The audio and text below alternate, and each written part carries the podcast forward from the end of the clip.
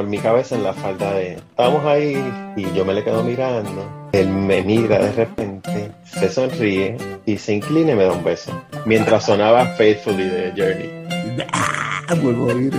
Puta, se gritó una mujer, dijo. No. De los audífonos voy al baño y encuentro a la Coco desnuda, tirada a la, a la ducha, en un vómito enorme. Y vos, ¿qué putas? Le digo así. ¿Qué putas estás haciendo? Le dije. Bienvenidos al podcast Cucubano número 321. Esta semana yo estoy haciendo algo casi en contra de mi voluntad. Yo generalmente no suelo poner episodios que no suenen bien, pero a petición de varias personas de Patreon que me dijeron que debía poner este audio aquí en el feed regular, pues lo estoy haciendo. El otro episodio que yo puse en el feed regular que no me gustó el sonido fue el episodio número 100 que grabé con Sabio Vega, que al igual que este episodio tiene un contenido tan bueno que bueno, tengo que evaluar el contenido, evaluar el sonido y decir, bueno, el contenido es tan importante y tan bueno que vale la pena ponerlo. Así que, eh, pues, a pesar de que no pensaba poner este episodio en el feed regular, pues le pueden dar las gracias a la gente de Patreon, que fueron los que me pidieron que pusiera esto en el feed regular para que todo el mundo lo pudiera escuchar. El episodio de hoy es una conversación entre mi hermana, que se graduó de podcaster porque se le dañó el primer audio de, tu, de su vida como podcaster, así que ya oficialmente se puede denominar ella misma como podcaster porque no es hasta que uno se le jode un file o se le eh, corrompe una, una, una, grabación o se le borra algo que no debe borrarse o se le jode algo que uno realmente se puede llamar podcaster, así que ya ella pues ha caído dentro de la categoría de podcaster porque ya esta grabación se dañó. O eh, no, suena bien realmente. Eh, lo que pasó fue que mi hermana tuvo una conversación con una amiga de ella de toda su vida. Yo conozco, conozco a esta amiga de mi hermana desde, niño, desde que, desde que yo fui a la casa de ella con mi hermana. Esas son historias adicionales que quizá mi hermana no se acuerda, pero para mí me traumatizaron tanto que, tengo que contarla antes de, de poner la grabación de mi hermana. Eh, una vez yo fui con mis dos hermanas a casa de Blanca, que es la persona a quien eh, mi hermana entrevista o con, la, con quien mi hermana habla en el día de hoy. Yo tendría como 10 hmm, años, 11 años, algo así. Y estaban dando la película Porky's. Y by the way, no sé si, no me acuerdo si la estaban dando o la tenían en, en VHS. Pero el caso es que tenían la película Porky's. Y eh, yo quería verla, pero no me dejaron verla. Eh, después vi la película y dije, bueno, ya entiendo por qué no me dejaron a mi edad de 10 años ver la película. Pero no había nada en esa película que ya yo no supiera. Quizás no había visto tantas tetas ahí como ella en esa película, pero, pero eh, pues realmente las cosas que había en esa película ya más o menos yo sabía, sabía que existían, ¿verdad? Y bueno, desde ese momento eh, me acuerdo de, esa vez que tuve que irme al, primer piso de la casa. Eh, en la casa de Blanca, su mamá tiene un colmado en el primer piso y, el, en el techo del colmado estaba la casa de ellos. Y pues me fui, eh, me mandaron para, para abajo con la mamá, con la mamá de Blanca al colmado, en lo que ellos veían la película. Así que yo creo que mis hermanos ni se acuerdan de eso, pero yo sí me acuerdo. Pero anyway, el caso es que mi hermana tuvo una conversación con su amiga Blanca, porque su amiga Blanca trabajó en el Departamento de Corrección de Puerto Rico. Para las personas que no son de Puerto Rico no saben los eufemismos eh, boricua, eso es básicamente las cárceles, la persona del sistema carcelario. Y pues ella trabajó unos años en, eso y pues habla con mi hermana y le cuenta sobre, sobre la experiencia de, de haber trabajado en eso. Así que eh, a los fanáticos de CrimePod tienen aquí otro, otro episodio que le puede interesar muchísimo. Y pues eh, lo que pasó con la grabación fue que mi hermana tiene un abanico oscilando y la grabadora que estaban usando es una grabadora de mucho más calidad que las grabadoras normales, ¿verdad? Del teléfono, que es con, con lo que mi, mi, hermana generalmente graba. Es una grabación, una grabadora Zoom profesional con la que grabaron esto. Y pues obviamente son súper sensibles al, al, viento, al sonido, al movimiento y a todo. Y pues por eso se oye así este, mal. Pero bueno, se, se entiende la, la conversación. Así que nada, yo no voy a hablar más. Ya le hice el cuento del día de hoy. Y los, los dejo entonces con la grabación que me envió mi hermana de la conversación con, con su amiga Blanca. Y que bueno, se quedaron un montón de cosas en el tintero y hay un montón de cosas que ellas querían haber hablado y no hablaron. Así que probablemente quizás esto tenga una segunda parte y no tengamos el, el cambio del abanico molestando la próxima vez. Así que nada, sin más los dejo con la grabación de mi hermana y su amiga Blanca. Ok, vamos a empezar eh, esta grabación para Manolo. Manolo me había dicho hace tiempo que hablará con, con una amiga de toda la vida que yo tengo sobre el tiempo que ella trabajó en ¿cómo se llama eso? Administración de corrección. Administración de corrección. Ok, preséntate. Eh, buenas tardes, mi nombre es Blanca Rosa Maldonado Bermúdez. Este, soy amiga de hace más de, no sé si son 30, 40, pero por ahí. Eh, nada, yo empecé a trabajar en la administración de corrección. Espérate, antes de empezar la corrección, este, nosotros, cuando no me dice que le explique, porque nosotros estudiamos juntas en, en el colegio, en, en Utuado, desde séptimo grado hasta cuarto año. Sí. Nos graduamos juntas y, entonces nos vinimos las dos para la UP de Río Piedra. Ahí que tú estudiaste, Blanca. Ah, yo hice el bachillerato en el área de ciencias sociales con concentración en psicología y la maestría en consejería en rehabilitación. En consejería en rehabilitación. Pero eso no tiene nada que ver con rehabilitación de preso o, o No, eso sí nos dan clases para trabajar con esa población, Ok, pero no es que seamos especialistas para trabajar con confinados. ok, ok. Es rehabilitación más bien física. o, eh, De todos los de aspectos. todo. De todos los aspectos, emocional, físico, este, todo, salud. Entonces, después que, que te graduaste, tú trabajaste en la empresa privada, ¿verdad? Yo empecé como consejera, una vez yo termino mi maestría, yo empiezo como consejera en el Colegio Tecnológico del municipio de San Se me había Juan. olvidado. Se me olvidó eso. Estuve ahí varios años porque ahí era cuando existían los fondos de los programas tríos, que eran muchos, eran muchos tipos de ayudas para los estudiantes universitarios. Y fue una experiencia enriquecedora porque eh, no solamente era eh, consejera en la institución, se planificaba actividades culturales, se planificaba excursiones a los estudiantes. Este, Eso era ya a nivel graduado, ¿verdad? Ese colegio ofrece carreras técnicas y de grado asociado en el área de electrónica, secretarial, enfermería, que era su fuerte, este, computadora y contabilidad. No sé si hoy día siguen bajo las mismas carreras, pero el colegio sí sigue activo, Y tú fuiste ahí consejera. consejera. Y ahí era más bien como que pues, como orientándolo sobre qué estudiar o problemas em, sociales como trabajadora social. ¿Qué función tú tenías ahí? nosotros teníamos que dar talleres, íbamos Ok. obligados a darle talleres a los universitarios, ese era el, el propósito pri- primordial del programa como tal.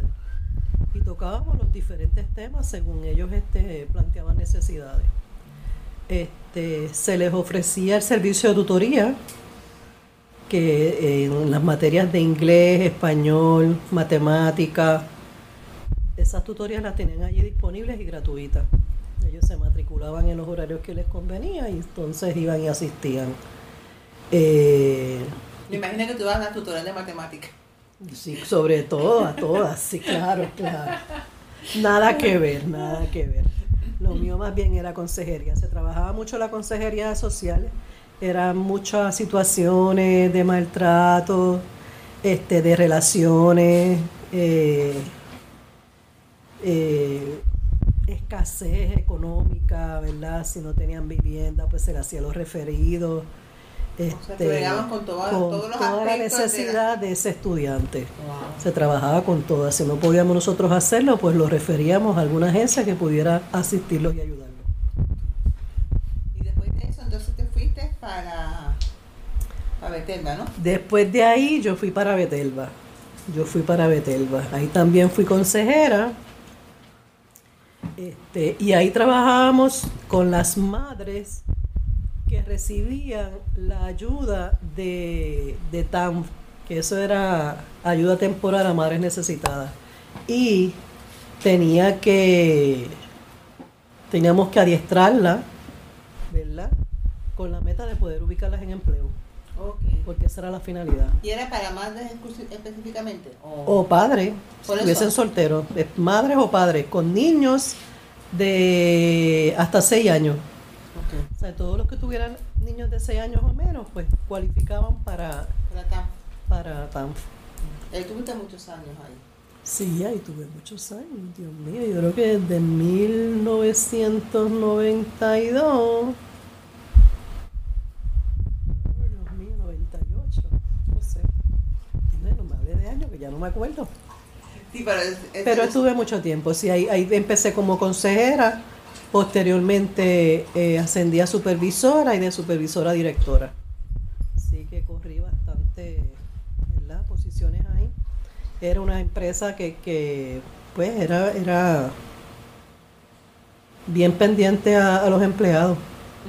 O sea, ese que estuvieran bien, que se nos exigía, porque no voy a decir que no, no se nos exigía, se nos exigía bastante. Pero también daban. por lo menos. Sí, sí.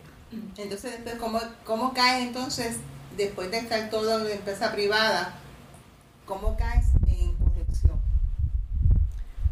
Era- ¿Cómo se llama? No, ¿Es administración Administración de corrección. de corrección, así es. Ok.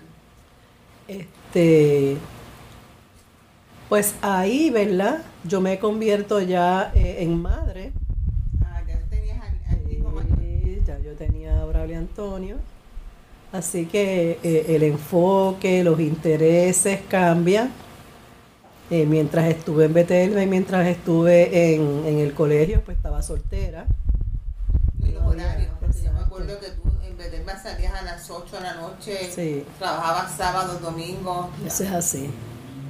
Pero ya ahí cuando llega pues este un hijo a, la vida de uno, pues uno cambia en términos de, de las prioridades. Que ya ahí son los hijos, y entonces traté de buscar un empleo donde pudiera estar más estable en horario y poder compartir más con, con, con el hijo. Este, y ahí es que surge la, la oportunidad en corrección. Yo llené en corrección hace hacía muchos años para muchas plazas. Este, ya ni me acuerdo si habían pasado tres o cuatro años cuando ellos me llaman. Ah, o sea que no fue, o sea, fue, fue que tú lo habías sometido a la, el resumen, la Yo había hace mucho tiempo. y entonces, Para muchas plazas, llené como cuatro o cinco plazas. Pero como nunca me llamaron, después fue que de sorpresa me llaman. ok, o sea que eso fue de casualidad. Se fue de dice. casualidad. Eso es así. Entonces me ofrecieron la plaza de evaluadora. Ese era el puesto eh, que me ofrecieron. Ese puesto era para trabajar directamente con el confinado, ¿verdad? Que ha cambiado mucho de nombre. Eh, ha pasado de confinado, de preso. Eh, cuando yo trabajé, el último nombre con el que estaban este, lidiando era miembro de la población correccional. Sea que ese fue Bien, ¿no? Eso es para decirle a los presos, uno comúnmente le llama preso. Eh, a lo que comúnmente uno le dice preso confinado. Yo mayormente siempre le llamaba confinado. Este, y entonces nosotros ahí, eh, mi labor y mi función ahí era visitar las distintas este, cárceles y Explícame eso, porque, por ejemplo, la gente habla de, para, para las personas de Puerto Rico, aquí no hay gente que lo oye de, en otros sitios, pero para las personas de Puerto Rico, por ejemplo, uno habla de la, de la, de la cárcel de, Baya- de Bayamón, pero no es la cárcel de Bayamón, ahí dentro hay como diferentes instituciones, diferentes. diferentes instituciones. Yo comencé en lo que le llaman y la gente conoce en la calle como presidio. Ese presidio, ese oso blanco, Ah, fue en Oso Blanco lo que yo empezaste. empecé en Río Piedra, cuando Sí. la cárcel estaba en Río Piedra. Y eso era una sola. No, ahí también había También varias había- cárceles, Ajá. de, de las que me acuerdo, ¿verdad? Pues, Porque no todas me voy a acordar, pero ahí estaba Malvina, Que esas las Malvinas eran donde estaban los de. Los de. ¿Cómo es? Los, los, los. Los de perpetua, ese tipo de cosas, ¿no? y mayormente también había, había ñeta. Y eso es una población, eso es una organización, ¿verdad? Exacto. Que se llama así dentro de de, de. Pues de lo que yo conozco de lo, de lo que yo conozco de los ñetas, ¿verdad? Son presos, ¿verdad? Que se organizaron bajo ese nombre, este, y tienen unas reglas y unas normas, y de las normas y reglas que yo más este, recuerdo, ¿verdad? Y, y valido, es que ellos respetaban la presencia de una mujer. O sea, el, el- el preso no le faltaba el respeto a ninguna mujer que entrara a la cárcel, que no iba a dirigirse con palabras soeces ni nada por el estilo. Y en la calle, aunque fuesen verdad este, delincuentes, se respetaba esa figura. O sea, no eran crímenes relacionados a mujeres. Ok. Este, Ni a niños. Ni a niños, no. No, no lidiaban con eso. En aquel entonces, ¿verdad? Estoy hablando de, de esos años, 90. que esos son de los mil... No, los 2000. Yo empecé en el 2000. Sí. Yo empecé en el 2000 y, y salgo de ahí con la ley 7. Ah, pues. Este, Ajá, entonces en, en- empezaste en, en el presidio y tú bregabas con, con todas las, las instituciones que estaban dentro de ese presidio. nosotros éramos varios evaluadores. Entonces esos evaluadores se dividían eh, las cárceles. En el caso mío en particular, yo llegué a trabajar Malvinas, llegué a trabajar la 448, que es la mínima, llegué a trabajar la 352, que se decía, ¿verdad?, que era la cárcel de los escrachados, de lo que la, de lo que la población correccional este, descartaba. Ah, también ellos tienen como uno. Sí, descartan, sí, porque si atacan a mujeres y niños, los descartan, ¿Eso atacan es lo que llaman los insectos? no? Los insectos son. No otros. había insectos en donde yo estaba. Ok. Ve, Yo no sé si eso está en Ponce, de verdad que ahí desconozco. Allá lo que existía eran los nietas. Ay, Dios mío, es que había como tres, Como tu organización. como tres organizaciones en, en- en el tiempo que yo estuve trabajando allí, ¿verdad? Que, que eran reconocidas. Pero no me acuerdo ahora los otros nombres, pero eran como tres. Y entonces, este. Después, que, ¿cuál era tu función? Tú dijiste que eras evaluadora, pero ¿qué, qué era lo que qué era tu función? ¿Bregabas directamente con la población, dijiste? Pero. Sí, trabajaba dir- directamente con la población. Si había algún miembro de la población correccional que tuviese alguna situación o queja del sistema, ¿verdad? Pues ellos la canalizaban por escrito a través de nosotros.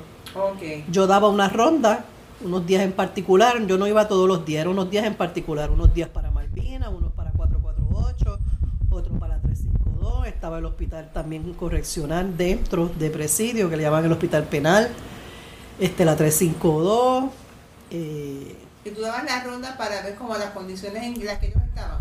si ellos se quejaban. Ok. Si ellos se quejaban y decían que lo, lo- eh, las fuentes de agua estaban dañadas, pues yo tenía que ir y chequear cuál era la fuente de daño que estaba dañada y qué era lo que estaba pasando. Y entonces se iba, se canalizaba. Todas esas, esas quejas se canalizaban a todas las personas encargadas de esa área. Y tú entrabas sola con. No, entrábamos con un oficial correccional. Ok. O sea, yo siempre entraba con un oficial correccional. Y nunca pasaste ningún susto. Pasé un susto, pero cuando estábamos ya en Bayamón, una vez cierran presidio totalmente, pues a todo ese personal lo trasladan a las distintas cárceles en Puerto Rico. Y yo pues fui a parar a Bayamón. Ok. Y entonces, este, había, había muchas mentiras, o sea, te ponían mucha, del susto lo hablamos cuando hablemos ahorita de que estás en Bayamón, pero este, había muchas quejas, este, que eran, que eran mentiras, o las quejas eran, tenían razón. Por ejemplo, este, no es que fueran mentiras, eh, nosotros las consideramos frívolas. Ok. Frívolas era que no había eh, una situación en la cual pudiéramos resolver porque según los reglamentos que tenía la administración de corrección, que eran muchos, este, teníamos que ver si se contemplaba ahí y si de verdad se había violentado algo.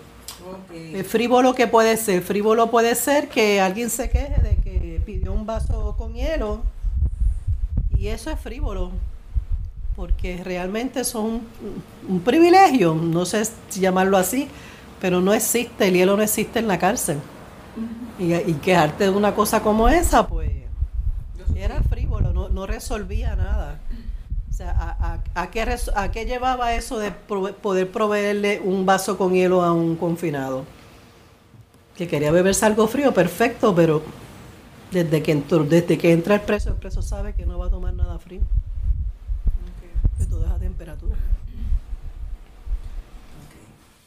Pero entonces, la, la- much- pero en, en términos generales, ¿había mucha eh, mucha queja frívola o había queja? No, No. no, eran bastante. Pero bueno, en mi, en mi carácter personal, ¿verdad? En lo que yo trabajé, yo entendía que, que, que todas las quejas mayormente que yo trabajaba conducían a algo. Mayormente el preso, este, confinado, miembro de la población correccional, este, recluso, ¿ves?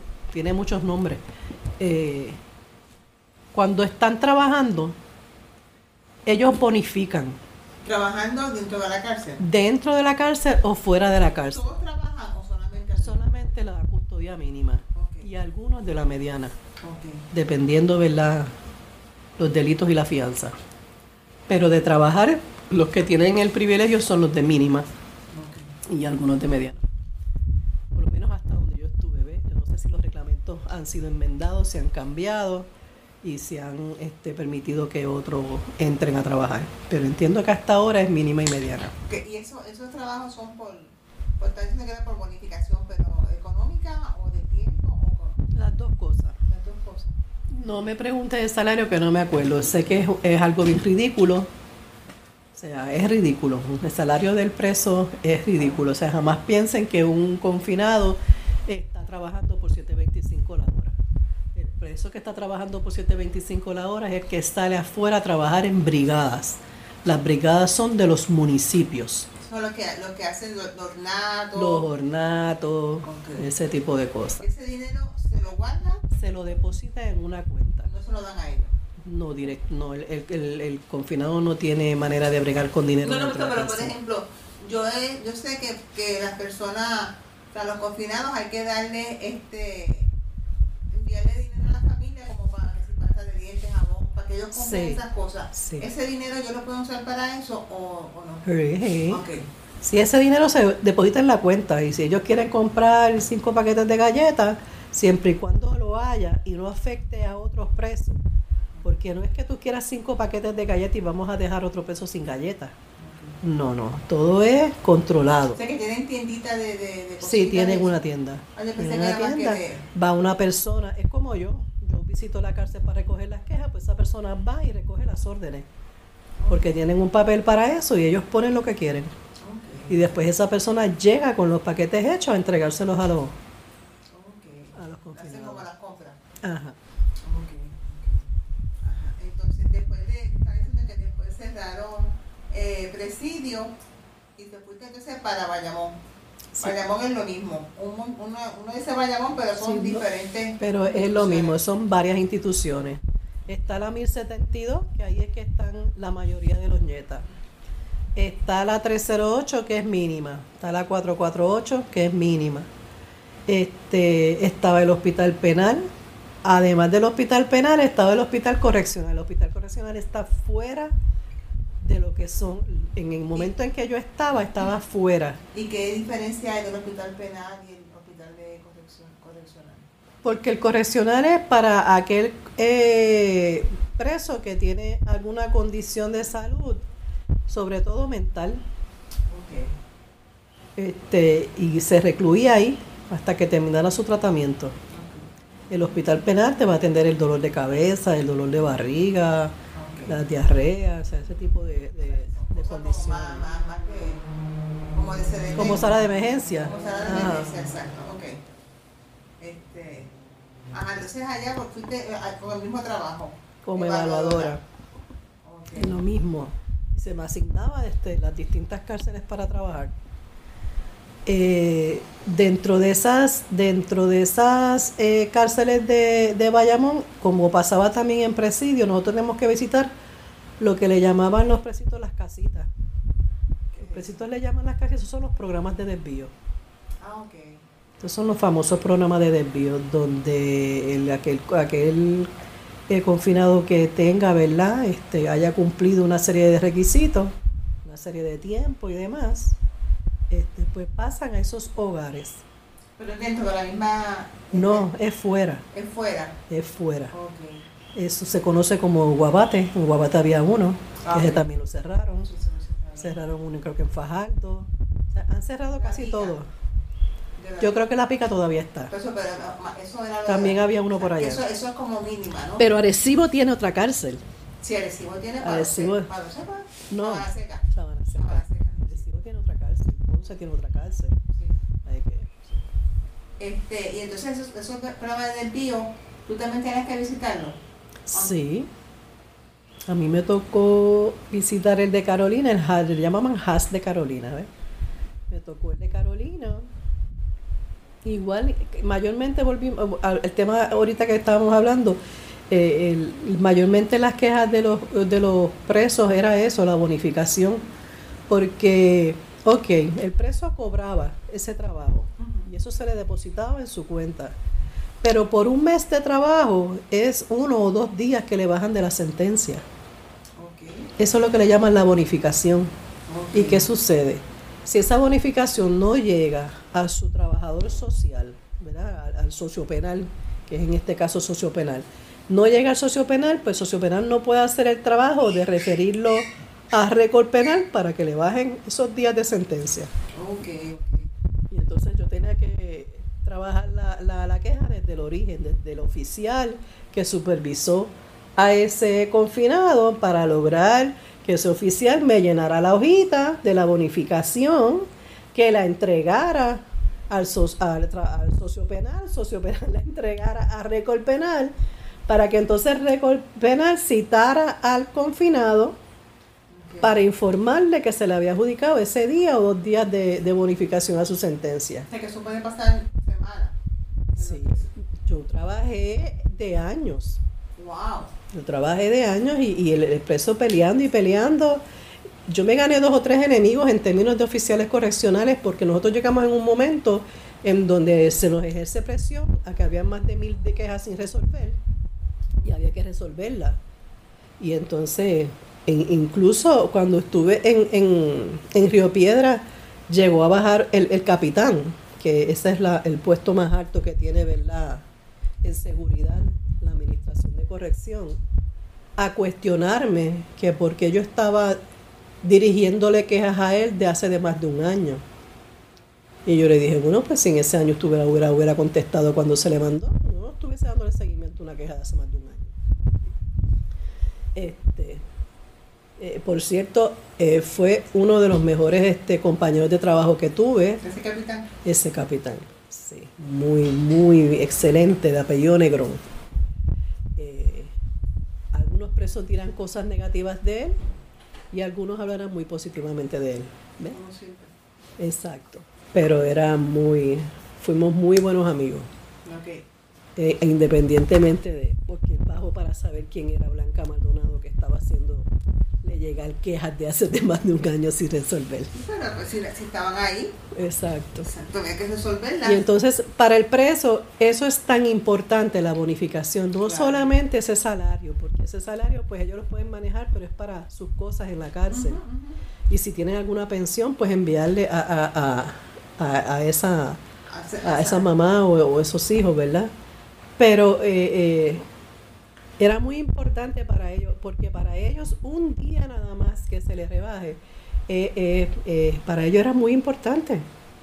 Era, era, era clave, era, se ponían muy contentos cuando me podían ver de nuevo. Mire, Missy, este se resolvió, me lo adjudicaron. Que, que esas son cosas que, que, que se podían resolver porque si hay una cadena, ¿verdad?, para, para dirigir este ese proceso de la bonificación, pero que yo a veces pensaba, yo, Dios mío, si el oficial hubiese hecho su trabajo, la sociopenal también el suyo, y la de récord hubiera hecho el suyo, porque yo tuve que dirigir quejas a récord penal de hacía un año que le habían entregado la hoja de bonificación y todavía récord penal no se la había adjudicado. ¿Y qué sería? Este, Falta de personal. Falta de no, personal. falta de personal. Eso me imagino. En, en Río Piedra solamente había más que dos personas para trabajar eso. No había más nadie, la supervisora y el ¿Cuántas técnico. Personas, ¿Cuántas personas este, más o menos están en, en, en las cárceles que tú trabajaste? O sea, eran En mi área específica, ¿verdad? Que el, el preso la, lo conocía siempre como quejas y agravios. eh, eran dos supervisores alrededor de cuatro a seis de- este, evaluadores. Eso va a depender, ¿verdad? Los pero, con y, los que y- se y iban. qué población atendían? Todos los... O sea, pero como cuánta gente había en, una cárcel, pues, en la cárcel de San Pues la, en, en el caso de Bayamón, 1072, esa es la, ese es el cupo. 1072 presos. Wow. Tres- tres, eh, 448, pues 448 presos. O sea, ese era el número, por eso es que se llamaban por números, porque ese es el cupo de presos que hay. Y casi siempre llegaban al tope.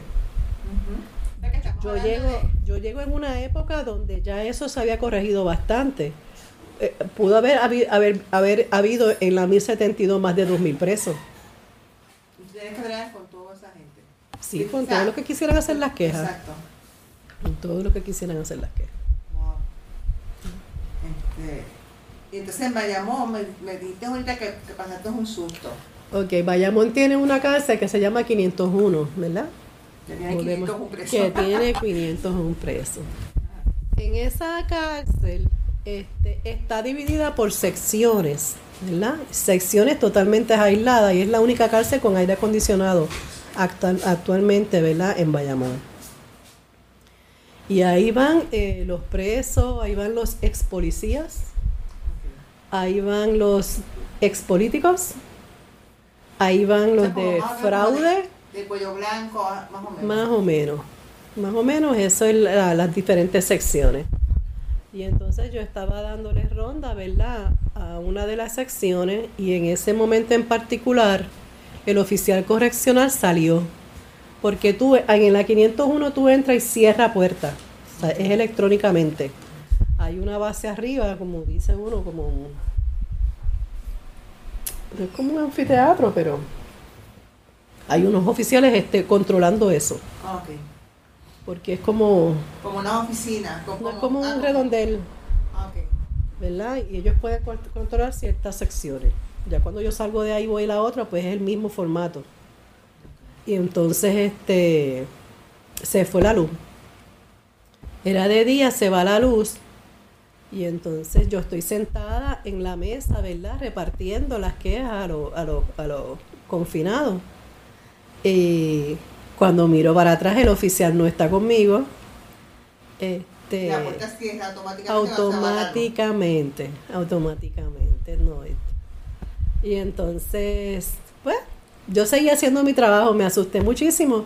Seguí haciendo mi trabajo, seguí llamando a los presos para entregarles las quejas. Este, que por cierto, tengo que decirlo, este, en mi casa en particular, eran bien respetuosos. Ellos esperaban su turno todavía Ah, todavía. todavía. Esperaban su turno, este, podía haber más de 50 presos esperando por una queja, pero cada cual esperaba.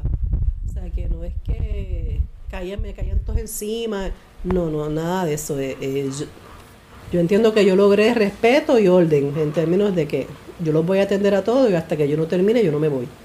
¿Ves? Y entonces, pues ahí se va esa la, se va la luz y de momento yo me veo sola en la mesa. Y salió este confinado que nunca había visto. Y se me sienta, ¿verdad? Y me dice esos son de los que. 501. No lo pienso, pero eso, ese confinado es de los que dicen que son los jefes, pero que nunca los ven. Pues no sé, de verdad, porque nunca lo había visto. No, no podría. Podría apreciar que sí, podría equivocarme y, y no. Pero apareció de la nada y me dijo, Missy, no se preocupe que a usted no le va a pasar nada aquí adentro. Eh, cuando yo miro para atrás y el guardia se da cuenta que yo estoy sola allá adentro, él estaba blanco, hincho como un papel, porque hay un reglamento que dice que tú no puedes este, dejar sin custodia a ningún empleado civil. Ok. ¿Ves? Este, él me había comunicado que sí, que iba a salir, pero él tenía que regresar pronto y no lo hizo. Pero nada, este, Y él se sentó contigo, ese. ese preso se sentó conmigo todo el tiempo y yo seguía haciendo mi trabajo. Y todo el mundo tranquilito, nadie. Tra- Todo el mundo tranquilo. Allí no pasó nada, como si no hubiera pasado. de allí. No, yo terminé, todavía no había, todavía no había, no había terminado de repartir, pero sí terminé mi trabajo, el oficial entró este, pidiendo 20 mil disculpas porque pues sabemos que el reglamento dice que yo tengo la potestad de ir donde el superintendente y llevar la queja de que él me dejó sin custodia. Pero pues yo le dije a él que yo no iba a llevarle la queja al superintendente, pero que jamás iba a permitir que me volviera a custodiar. Y así mismo fue, jamás lo permití. Me custodiaba a otro. ok. Sí, sí, chacho, yo, yo ahí me muero. Entonces, que como yo, yo eh, hay muchas historias, eh, eh, pero que yo nunca las viví. ¿Verdad? De que si el preso te tiraba palanganas de orín encima, a compañeros míos de trabajo que estaban conmigo, o sea, que estuvieron conmigo. Pero yo nunca pasé por esa experiencia, yo, yo, yo nunca tuve una discusión con un preso que, que, que me llevara a que ese preso tomara represalia. ¿Ves? Habían otros compañeros de trabajo que sí, que les gustaba el tú a tú y el discutir tú a tú. Y yo, ese no era mi estilo. Y también es la cuestión de respeto. Yo, exacto, yo era mucho respeto, yo llamaba al preso por su nombre, incluso cuando tú llamas al preso, este Rivera, y llega, siempre hay un preso pendiente, porque es el que está asignado para llamarlos a todos. Me dice, ¿qué Rivera es ese? Y yo, pues, pues que de, de la sesión C, ah, pues ese es peluche. O sea, ellos le tenían apodos. Entonces yo, llámelo por peluche, yo, yo no lo voy a llamar por peluche. Si usted lo quiere llamar por peluche, usted lo llama por peluche. Yo lo llamo aquí, él se llama Rivera, fulano de tal, y ese nombre es el que estoy llamando. Es que yo siempre mantuve un ambiente de respeto. Eh, ¿qué, tú ¿Qué tú consideras que era lo más difícil de, de trabajar allí en? Bueno, que surgiera este, eh, ¿cómo se llama esto? Este, Motín. Un motín y yo estuviese en medio del motín. Eso es lo único que a mí me pudiera, este, gracias a Dios, nunca me pasó. Eh, cuando pasaban, ya nosotros estábamos en nuestras áreas de trabajo, así que estábamos lejos de esas situaciones, pero escuchábamos igual los ruidos y los gritos. ¿Y había- ¿Hubo motines mientras tú trabajaste? Claro, ¿Sí? es que eso se puede dar No, no, como que, En cualquier- casi, nu- casi nunca sale. Ah, porque no, no, no llega a la luz pública. Ah, Ah, no, no, ok. Lo que llega a la luz pública fue lo que se escapó porque alguien lo dijo o, algún preso tenía un celular y lo envió. Pero no, no. Lo- lo- los motines no. O sea que hay, motines frecuentemente. O sea, no Sí se dan, se dan, se dan. Sí se dan. Quizá no tan frecuentemente, pero sí se dan. Lo que se da todos los días es, es el incautar. Incautar celular y incautar cable. Todos los días. Todos los días que estábamos allí, todos los días cuando había eso, habían celulares. ¿Cómo llegaba? Nosotros nunca entendíamos nada de ese proceso. Tiene que ser interno, porque es que de otra manera no, no hay, no hay forma de entenderlo. Igual que la droga también. Pero yo creo que, que hacen más incantaciones de celulares que de droga, ¿verdad? Sí. La que la dejan que ellos se... Porque no puede lograr entrar tanta. Ah. No, es tan fácil. Y, una, por ejemplo, y un adicto que, hay, que cae preso, ¿le dan algún tipo de tratamiento o algo? Sí, va a romper en frío. Lo Ah, mandan al hospital penal y rompe en frío. O sea, que rompen frío, no es En frío, nada, en ahí. frío, en frío. Uy, Sí, eso está bien fuerte. sí. Sí, eso está bien tú oyes los gritos, tú oyes el, ataque, tú oyes todo. O sea, si tú vas a dar la ronda, todo. Pero hasta que no rompa en frío, pues no lo mandan junto con la población. Una vez rompe en frío, pues entonces lo mandan. Y ahí entonces sí recibe su tratamiento. Pero volvemos a lo mismo, está en institución correccional, o sea, tiene que hacerse lo más limpio posible. O sea, no se le va a dar una droga por otra droga. ¿ve? Se trata de que... Pero lo rompa. Metadona, metadona no, no, no usan allí. Pues yo no sé si a- a- acá dentro del, del hospitalito del, del- de corrección lo hacían, quizás en el hospital correccional el que estaba afuera, quizás, pero no me consta, no me consta. ¿Y alguna vez sentiste como algún día discrimen o menosprecio o hostigamiento de, de compañeros? o- No puedo decir eso, no puedo decirlo porque es que yo eh, impuse Pero, o sea, respeto. pero no, no solamente de, de, de los presos, también de los compañeros que, que no, tampoco.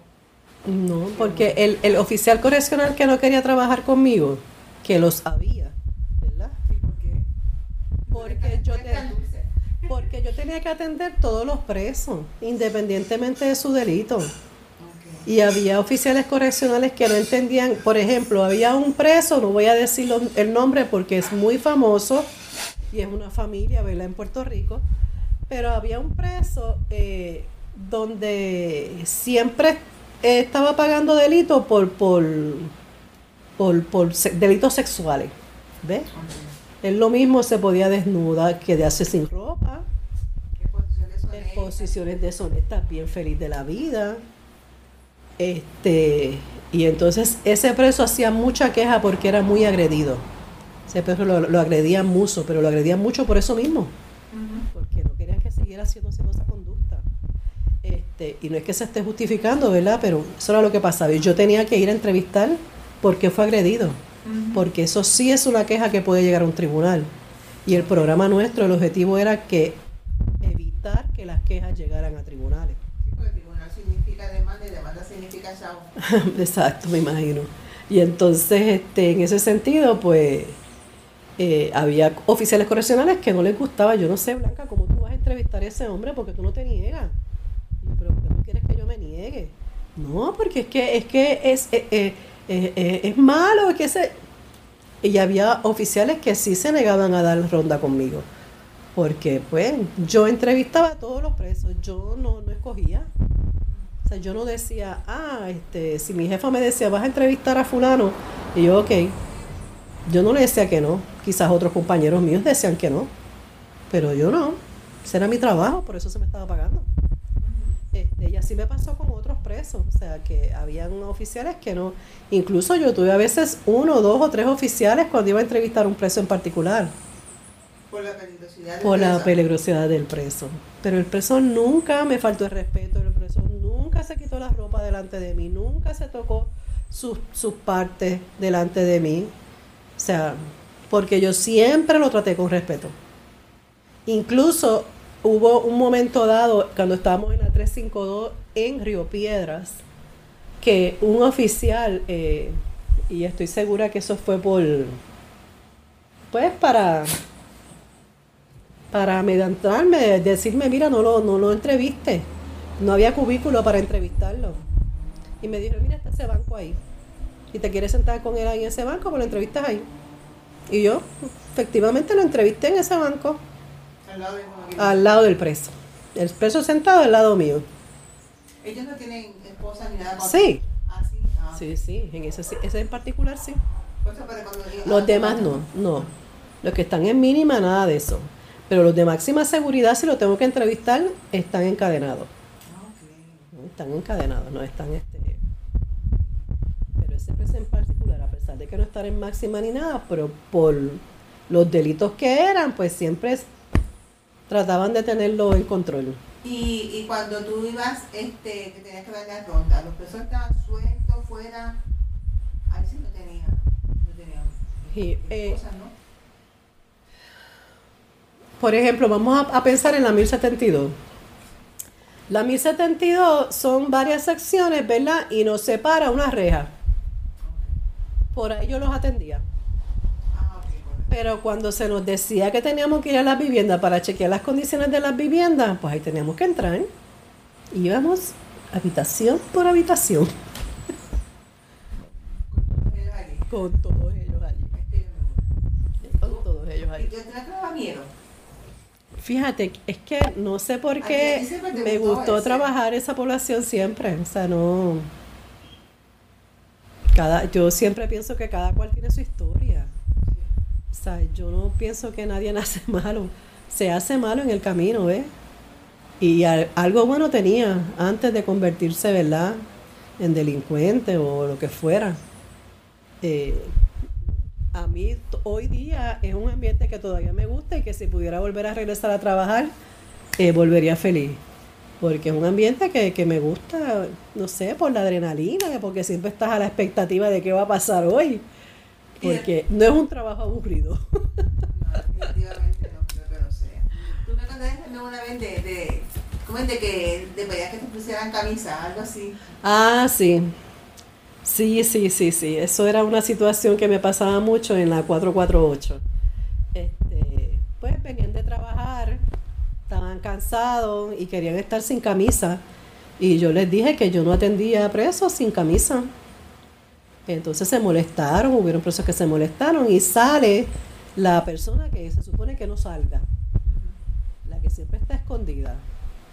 Y entonces va y me pregunta que qué estaba sucediendo. Yo le dije, yo le estoy indicando a los presos que tienen que ponerse camisa para ser atendidos por mí.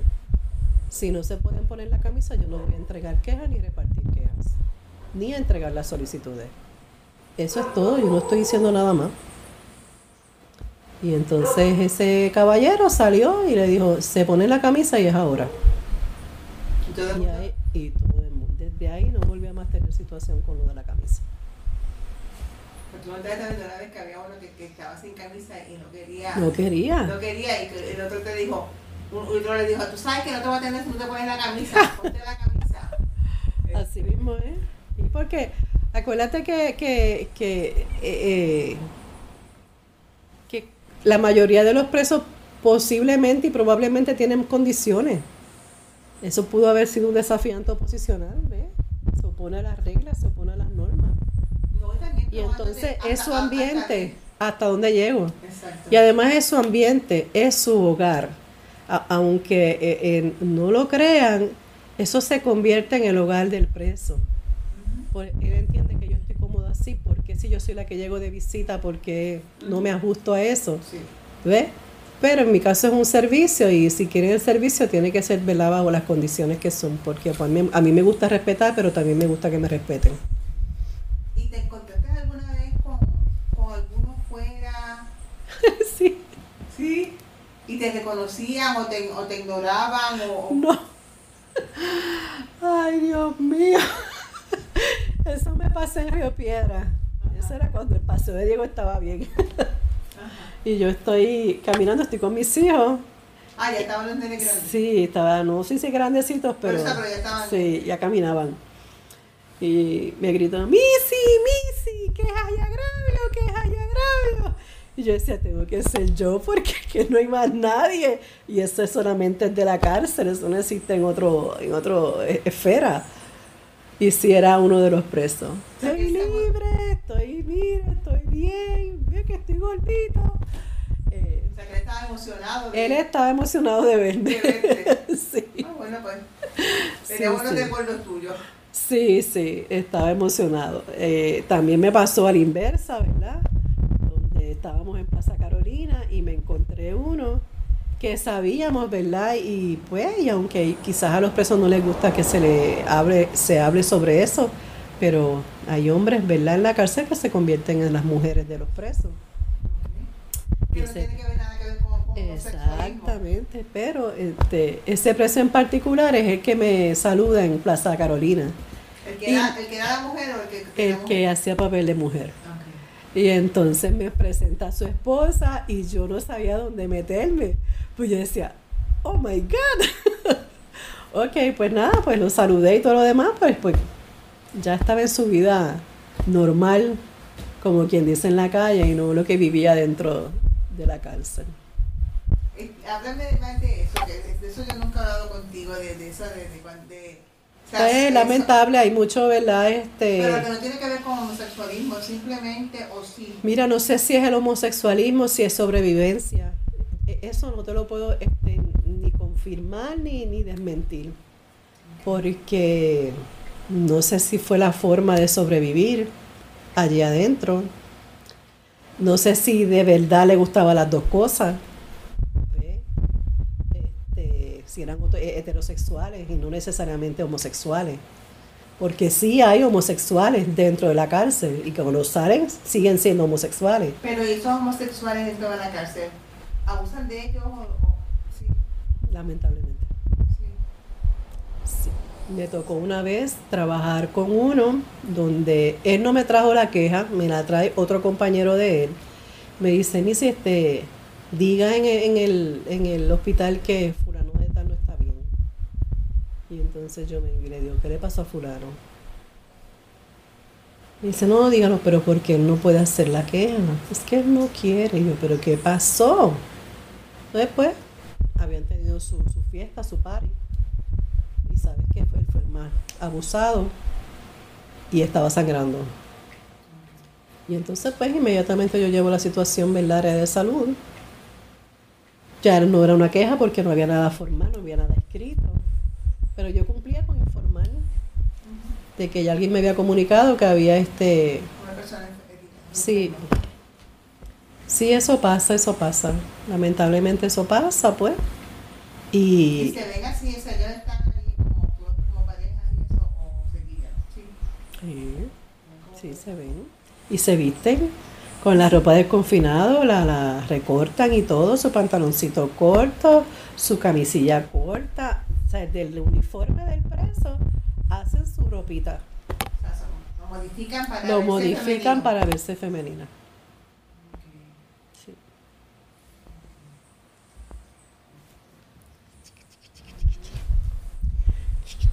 Y entonces tú dices que, que, te, que te, este, te gustaba mucho por la adrenalina, o sea que... Y porque tú nunca sabías qué iba a pasar, tú no sabías si iba a haber un motín, tú no sabías si llegaban los perros a hueler para ver a quién cogían.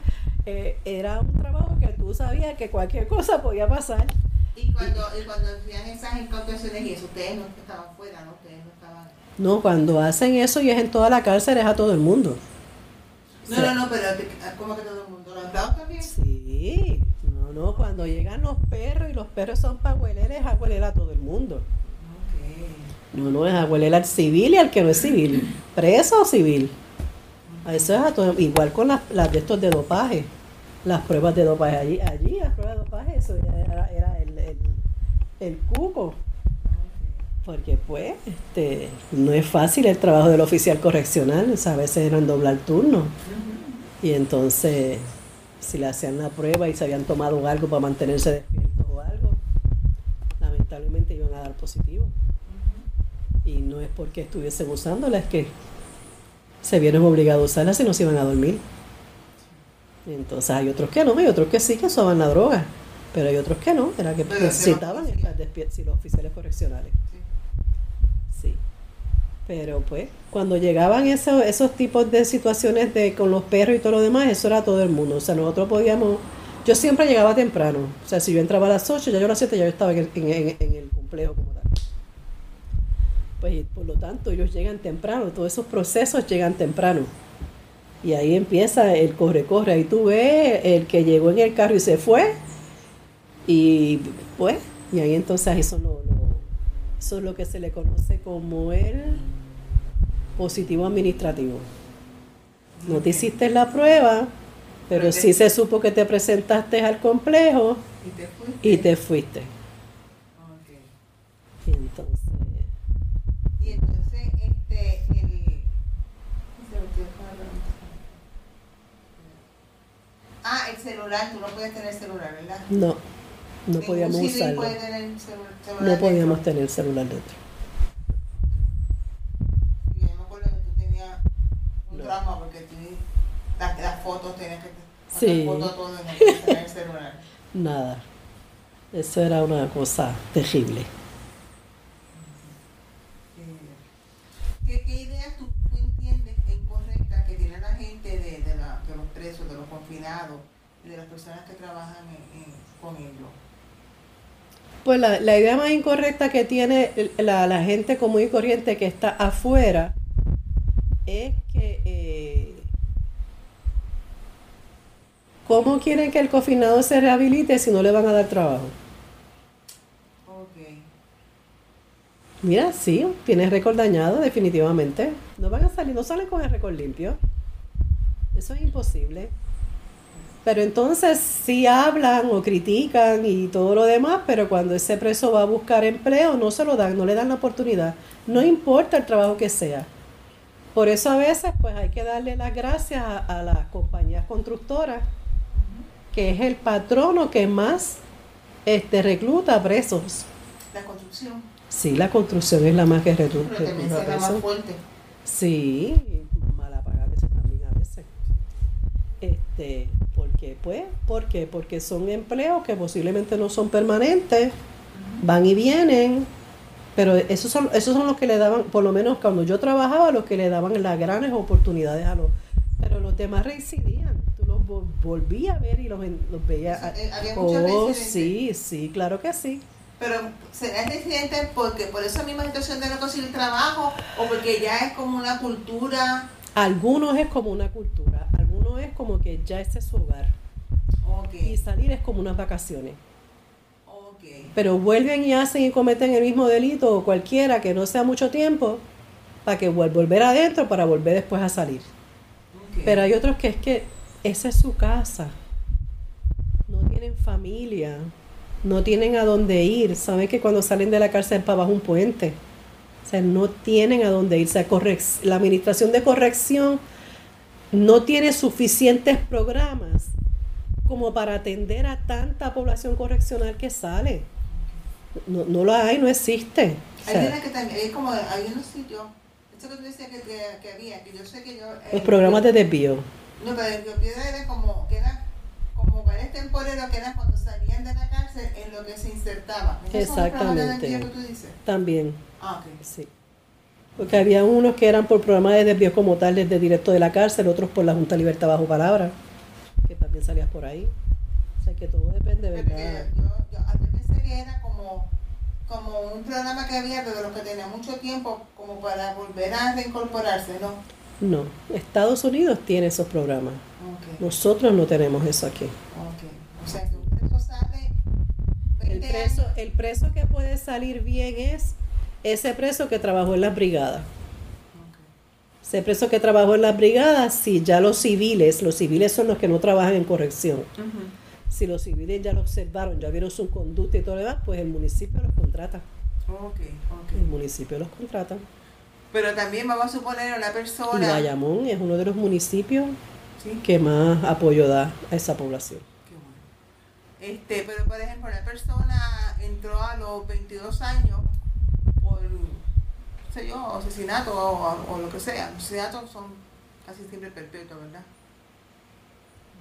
Depende, es que va a depender. Pues, pero vamos a suponer, una persona que entró a los 22 años y tuvo que cumplir 30, sale de 50 años en un mundo totalmente diferente Distinto a lo al entró, exactamente. O sea que tiene que ser, independientemente tenga familia, tenga todo, es Es duro, una adaptación bien difícil. bien difícil porque volvemos a lo mismo, o sea, eh, el énfasis que debe dar la administración de corrección es en la rehabilitación. Y no, no, no existe. ¿Qué tiene, ¿Qué tiene la Administración de Corrección para ofrecer, por lo menos en el tiempo en que yo trabajaba para los presos? Pues los programas de cuarto año. Pero tú le vas a ofrecer un programa de cuarto año a una persona que va a tener 50 años en la cárcel. No es socio penal, se lo va a ofrecer ya cuando esté saliendo.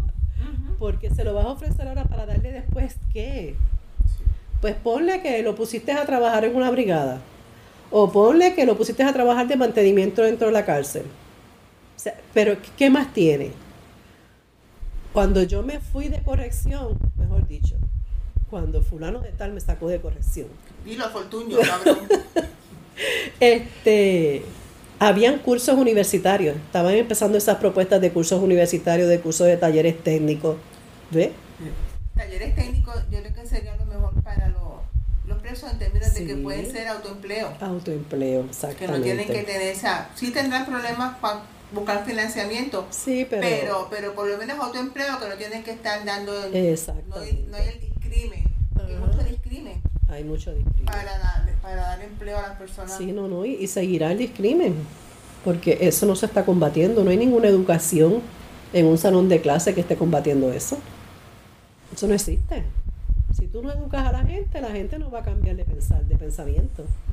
Tú tienes que educarlo desde pequeño, o sea, Entonces, como volviendo a al caso que te dije, una persona que entró a los 22 años y sale a los 52, no le dan ningún tipo de, de adiestramiento, de taller o algo para explicarle cómo está el mundo. O sea, hace, hace, 50, hace 30 años atrás no había internet, no había esto, o sea, un montón de cosas que no había. pero el preso tiene acceso a eso en, en, en, en las cárceles. El preso en las bibliotecas que tiene cada cárcel tiene acceso a eso en un horario específico, bajo la supervisión específica. El que quiere aprender eso lo va a aprender. Lo va a aprender porque existe. Que yo de momento me acordé de, de una, un cuento que me hicieron a mí de unas monjitas de clausura que estaban en, creo que era por Miramar o algo así, y era, o sea, era como el campo de San Juan. Entonces cuando la sacaron, tuve- ¿cómo tuvieron que mudarla? Y la sacaron, monjitas que llevaban clausura, o sea, estaban encerradas allí, no sabían, y cuando vieron semáforos, vieron tanto carro, o sea, se volvieron como locas porque o sea, fue un impacto muy fuerte de todo lo que había cambiado mientras ellas estuvieron encerradas, que se puede traducir a esto, tú sabes. Eh, eh, por lo menos mientras yo estuve en Bayamón, yo no conozco ninguna cárcel que no tuvo acceso a un televisor. Aunque Tenían acceso al a televisor. un canal, a lo que, y quién decide que ellos mismos. No, porque eso se programa.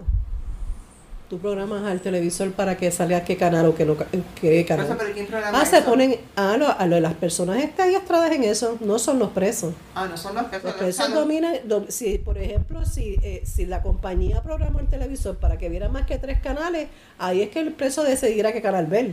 Ah, ok, ¿Ve? ok. Pero, O sea, pero por lo menos tienen Sí. para variedad, no tienen que ver lo que le pongan. exacto. Ok.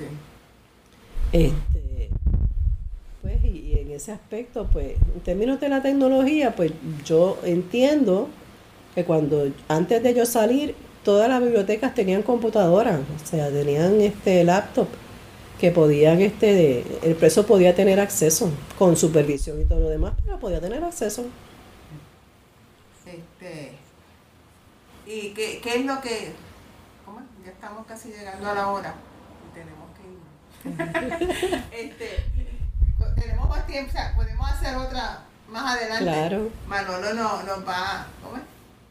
Quizás, porque cuando uno oye las conversaciones surgen Surgen otras más preguntas. dudas y más Ah, preguntas claro. y más cosas.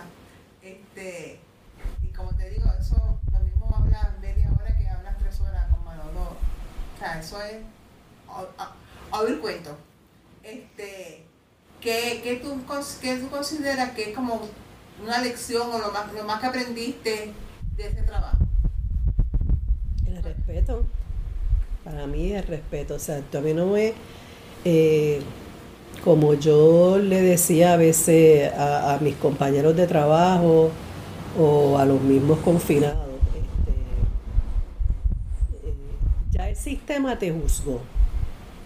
Ya el sistema te dictó una sentencia y ya la vas a pagar. Porque yo, como empleada civil, voy a querer imponerte otra sentencia más de no hablarte, de no dirigirte la palabra, de castigarte. Como decía aquel- aquellos oficiales que no quieren atender a, aquel- a aquella sí, persona. sí, ¿ves? Yo, eh, y, y yo vuelvo y repito, yo nunca tuve una situación con un preso que yo eh, me hiciera pensar a mí, yo no quiero volver jamás a trabajar en corrección.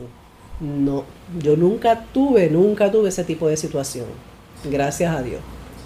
Y me acuerdo que cuando yo empecé en corrección, que empecé en Río Piedras, eh, hubo este preso que yo llego a la 308 y empieza a discutir y a discutir y discutir y discutir como que no me dejaba ni hablar ni poder decir ¿verdad? a quién yo tenía que entregarle una queja o no. Y, y llegó un momento en que yo estoy empezando, o sea, yo estoy recién empezando mi trabajo. Y llegó un momento en que me, me, me, me, impactó. Pero llegó este otro preso y se me acerca, ¿verdad? Bien cerca, y me dice, Missy, este, no se deje. No se deje porque nosotros estamos aquí para esto, para ver cómo ustedes pierden los controles, porque tenemos el todo el tiempo del mundo. O sea que un consejo, un, preso preso. te dio un consejo. Me dio un consejo. La De- próxima vez que le pase esta situación, le va a pasar en cualquiera de las cárceles, porque siempre hay uno que quiere joder, porque le queda mucho tiempo, y como pues a eso se va a dedicar. y como Usted no se puede mundo. envolver. Usted no se puede envolver. No se deje envolver. Usted déjelo pasar. No discuta con él, no de esto con él, porque otros van a ver la oportunidad y van a hacerle lo mismo. Ese fue mi mejor maestro Sí, para yo trabajar en corrección. sí, Le sí. dije, así, así es el mambo. Ah, pues está bien. Quizás los otros, los otros este, compañeros que tú dices que se ponen de tú a tú, Sí. no, somos se dejaban envolver. No tuvieron ese maestro. No, tuve- no- no- no tuvieron esa suerte que yo tuve y desde el inicio, que fue casi empezando. Ese fue el que, mira, y después todos los demás compañeros, se aprende mucho de los superintendentes, porque el superintendente es una persona que empezó desde abajo y llega a ese nivel Fue intendente de los de corrección, de los de, de oficiales. las cárceles. Ah, ok, como el O director sea, el de la 500 cárcel. exacto, ahí no se llama director, ahí se llama superintendente. En- esos son las- lo- los puestos. Que casi, casi siempre, por lo menos en la época que yo trabajé, fueron gente que empezaron desde abajo, o eran oficiales, o eran sociopenales, o eran esto, o sea que. Y había, había, había mucho, este, eh, como hijo puta, mucha gente, mucho, mucho oficial, este, o superintendente que quisiera chavar a los presos, o, o había de todo como en todos lados. Yo no me atrevería a decir eso en el tiempo que yo trabajé. Sí hubieron superintendentes que cuando fueron oficiales correccionales o sargentos, sí se iban tú a tú con el preso, se iban hasta a pelear. O sea, ya puño a puño. Pero ya siendo superintendente, pues es otra cosa. No, no es lo mismo. Pero sí ellos quizás en los puestos en los que estuvieron, sí se fueron, este, No, no, pero, pero lo que te quiero decir es como, como por ejemplo, un, uno que es superintendente y fue este eh, eh, oficial penal y llegó a superintendente y dijo, ahora tengo el poder, ahora vengo a chavar aquí a todo el mundo. ¿No? O yo no puedo decir eso. sea que son, han sido, pues, son bastante justos, Razonable. razonables. Sí, porque tampoco es que, que van a No, sí. aceptar todo lo que le pidan, pero... No, no. No, no, porque ellos tie- el Tú tenías uno de que tenía, había uno que tenía un ratón, tú me habías contado una vez. ¿No? pero están esas historias. Sí. Esas historias están porque yo las he escuchado.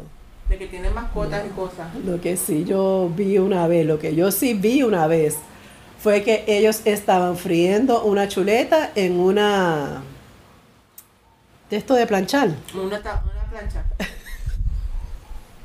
bien brutal. Y les encantaban los limones, les fascinaban los limones, pero yo no sabía por qué les fascinaban los limones. ¿Y por qué era? Le da sazón a la comida. Ah, sí. Le da sazón a la comida. Sí, sí. A ellos les encantan los limones. Y la tinta roja. ¿Cómo que la tinta roja? ¿Qué es eso? Pues que yo no lo sabía, ¿verdad? Tú sabes que eh, sí en, en, en, en la- en las instituciones correccionales se hacen este Tatuaje. tatuajes, Ajá. ¿verdad? Y yo llegué una vez con un bolígrafo rojo a entregar este firmas y que me firmaran en eso. Y el bolígrafo rojo desapareció. Y entonces eso a mí me molestó, ¿ves? Porque yo pues mira, si es un bolígrafo rojo y qué sé yo, pero estás en lo mismo, estás robando otra vez, o sea, ¿qué te pasa? Vamos a...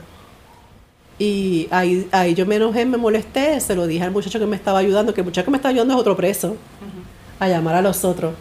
Le dice, yo no me voy de aquí hasta que no aparezca el bolígrafo rojo. Le dijo. Ah, se te va a formar un escándalo por eso. Y yo, el bolígrafo rojo tiene que aparecer. Si ese preso me lo hubiera pedido, tenga por seguro que yo se lo hubiera dado. Pero no, no lo voy a permitir. Y no me voy de aquí hasta que no aparezca el bolígrafo rojo. Muchachos, y empezaron todos esos presos. Que aparezca el bolígrafo rojo de la Missy. Que la Missy no se va de aquí. Siempre me decían Missy. o Maldonado. ¿Ves? Porque allí todo el mundo se conoce por los apellidos, hasta los mismos empleados. Pero nadie nunca me llamó por mi nombre, de- ni de tú, siempre fue de usted, de señora. Y en ese aspecto tampoco me puedo quejar, siempre hubo Y el bolígrafo respeto. apareció. El bolígrafo apareció. El ¿Y es para bolígrafo apareció, pero nunca era para hacerse tatuajes, hasta los tatuajes, porque entonces ahí está el color. Pues entonces, ¿qué intercambian más? En vez de una pasta le dan tres, en vez de una caja de cigarrillo, tres cajas de cigarrillo. O sea, pero los tatuajes no son gratis. Eso es que tú los haces por cajas de cigarrillo, por pasta colgate o por jabones. Mira, yo entré una vez a la 352 en, en, en, en Río Piedra. ¿Y con qué hacen eso? Con aguja. ¿Será, verdad? Pues mira, de verdad, yo creo que coge el mismo esto del. Porque de verdad, la misma punta del, del, del- del bolígrafo, no sé. Ajá. Porque ¿qué es con agujas como tal, pero acá, pero ya yo no sé ni cómo ellos lo hacen, ni cómo lo logran. Este. Nos mandaron a dar una, una ronda a toda la, la cárcel, porque se estaban quejando de que no había, había problemas de, de limpieza. Y yo entro a esta habitación. Le digo habitación porque tenía cortinas. Pero jamás había visto tantos jabones y tanta panta ju- junta en mi vida. O sea, era como si tú estuvieses en un Walmart. Y tú decías, ¿y para qué? Pues esa era la tiendita de- interna de ahí. Siempre se vendía todo eso. ¿Cómo él lograba todo eso? Pues ha- hacía algo. Me imagino que era el que hace tatuaje, que eso es lo más que tú puedes cobrar ahí. Bueno, pues, Blanca, te agradezco mucho la, todo el tiempo que hemos estado. Tenemos para más, Sí. así que hablamos después. Muchas gracias y seguiremos. Que le vamos para un concierto. Y antes de terminar el podcast del día de hoy, queremos dar las gracias a las personas que nos han ayudado, ¿verdad?, para hacer el podcast posible. Eh, la primera persona que quiero agradecerles es a Raúl Arnaiz, que me hizo el logo de Cucubano. Eh, Raúl Arnaiz lo consiguen en patreon.com slash Raúl Arnaiz y allá pueden ver sus trabajos. Realmente al- Raúl es tremendo artista. Y además de eso, la canción del podcast la canta Maida Belén con Rafi Lina en la guitarra y Kike Domenech en el 4. Queremos darle las gracias también a ellos por permitirnos utilizar la canción para el podcast. Además de eso, a mí me consigues en patreon.com slash Manolo Matos o me consigues en Twitter como Manolo Matos y el podcast lo consigues como Cucubano Pod. Así que por allá nos puedes enviar mensajes, nos puedes decir eh, que nos quieres contar historias, te puedes autoinvitar a participar en el podcast. Siempre estamos buscando invitados nuevos que tengan historias interesantes, así que no, no dudes en llamarnos si tienes una historia que nos quieres contar. Y nada, espero que pasen una semana increíble y nos vemos prontito.